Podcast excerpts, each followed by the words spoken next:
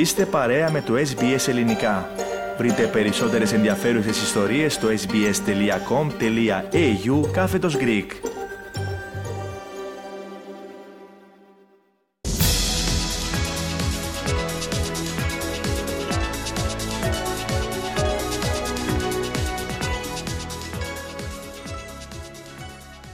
Σε έναν από τους πλέον συναρπαστικούς τελικούς της ιστορίας που κράτησε αμύωτο το ενδιαφέρον των ποδοσφαιρόφιλων έως το τελευταίο δευτερόλεπτό του, η Αργεντινή στέθηκε για τρίτη φορά παγκόσμια πρωταθλήτρια. Ενώ όλα έμοιαζαν πως η Αλμπισελέστε θα έφτανε στην κατάκτηση του παγκοσμίου κυπέλου χωρίς να δυσκολευτεί ιδιαίτερα, η Εθνική Γαλλίας και ο Κιλιάν Εμπαπέ είχαν άλλα σχέδια. Ο Μέσι άνοιξε το σκορ με πέναλτι πριν η Αργεντινή διπλασιάσει το προβάδισμά της με τον Άγχελ Ντι Μαρία μόλις στο τριακοστό έκτο λεπτό.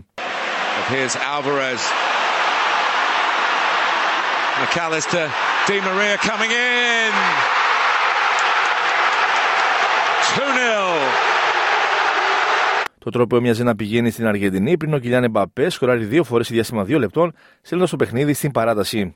Coman. Rabiot. And uh, Mbappe. There he is. What a comeback by France. The comeback led by Kylian Mbappé. Εκεί ο Μέζι χτύπησε και πάλι, δίνοντας το προβάδισμα στην ομάδα του. Montiel. It's a nice touch by Martinez. It's in here and it's parried out. It's over the line. Messi's put it in. Argentina believe it's three two. But is that going to be confirmed by the official? I think it is. Με τον Εμπαπέ να ισοφαρίζει και πάλι δύο λεπτά πριν από την συμπλήρωση των εκατόν είκοσι του αγώνα, διαμορφώνοντας το τρία τρία.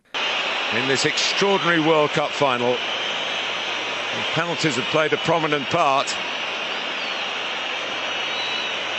Referee Marciniak making sure everyone's outside the penalty area. And here goes Mbappe, and he gets his hat-trick. History. Στα πέναλτι η Αργεντινή είχε την τύχη με το μέρος της, αλλά και έναν σπουδαίο τερματοφύλακα κάτω από τα δοκάρια της, τον Εμιλιάνο Μαρτίνες.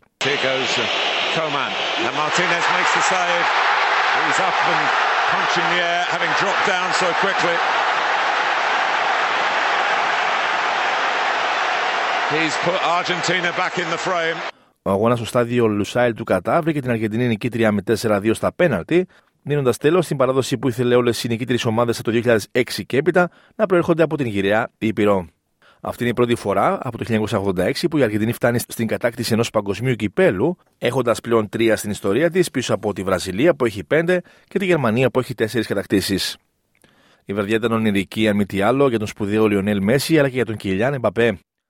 Ο αρχηγός της Αργεντινής, στα τριάντα πέντε του χρόνια, κατάφερε να κατακτήσει το μοναδικό τρόπαιο που έλειπε από την συλλογή του, σε έναν αγώνα που θα μείνει στην ιστορία για την επική μάχη που έδωσε με τον έντεκα χρόνια νεότερό του Κιλιάν Εμπαπέ, ο οποίος με τα οκτώ γκολ που πέτυχε αναδείχθηκε πρώτος σκόρερ της διοργάνωσης. Μάλιστα, ο Εμπαπέ έγινε ο δεύτερος παίκτης στην ιστορία του θεσμού μετά τον Τζεφ Χάρς της Αγγλίας το χίλια εννιακόσια εξήντα έξι, που πετυχαίνει hat-trick σε τελικό παγκοσμίου κυπέλου. Όσον αφορά τον σπουδαίο Αργεντίνο, αυτός έγινε ο πρώτος ποδοσφαιριστής στην ιστορία των παγκοσμίων κυπέλων που σκοράρει σε όλους τους knockout αγώνες της ομάδας του. Έφτασε στις δεκαεπτά νίκες στη διοργάνωση, τις περισσότερες από κάθε άλλο ποδοσφαιριστή, έχει δώσει assist σε συνολικά πέντε διοργανώσεις παγκοσμίου κυπέλου, ενώ μετρά τις περισσότερες συμμετοχές στα τελικά της διοργάνωσης, ξεπερνώντας τον σπουδαίο Λόταρ Ματέους. Όπως ήταν αναμενόμενο, οι φίλοι της Αργεντινής σε όλο τον κόσμο, αλλά και εδώ στην Αυστραλία, πανηγύρισαν με την ψυχή τους την επιτυχία της ομάδας τους. Αν και ο αγώνας έληξε λίγο πριν από τις πέντε το πρωί στις Ανατολικές Πολιτείες, αυτό δεν εμπόδισε τους Λατινοαμερικάνους να πανηγυρίσουν έντονα. Οι πανηγυρισμοί συνεχίστηκαν και το πρωί, με οπαδούς της Αργεντινής να συγκεντρώνονται στο κέντρο του Σίδνεϊ. Οι δρόμοι της πρωτεύουσας της Αργεντινής, Μπουένος Άιρες, ήταν επίσης γεμάτοι από χιλιάδες κόσμου. Ο πρόεδρος της χώρας, Αλβέρτο Φερνάντες, ο οποίος σύμφωνα με πληροφορίες δεν παρακολούθησε τον τελικό για να μην φέρει χρυσουζιά στους παίκτες της ομάδας του, συνεχά την εθνική για την επιτυχία της. Η ομάδα της Νότιας Αμερικής, η οποία έχασε στον τελικό του δύο χιλιάδες δεκατέσσερα από τη Γερμανία, δεν είχε κερδίσει παγκόσμιο κύπελλο από το χίλια εννιακόσια ογδόντα έξι. Μια χώρα η οποία μαστίζεται από υψηλό πληθωρισμό και οικονομική κρίση που έχει οθήσει περίπου το σαράντα τοις εκατό του πληθυσμού της στη φτώχεια. Θέλετε να ακούσετε περισσότερες ιστορίες σαν και αυτήν? Ακούστε στο Apple Podcast, στο Google Podcast, στο Spotify ή οπουδήποτε ακούτε podcast.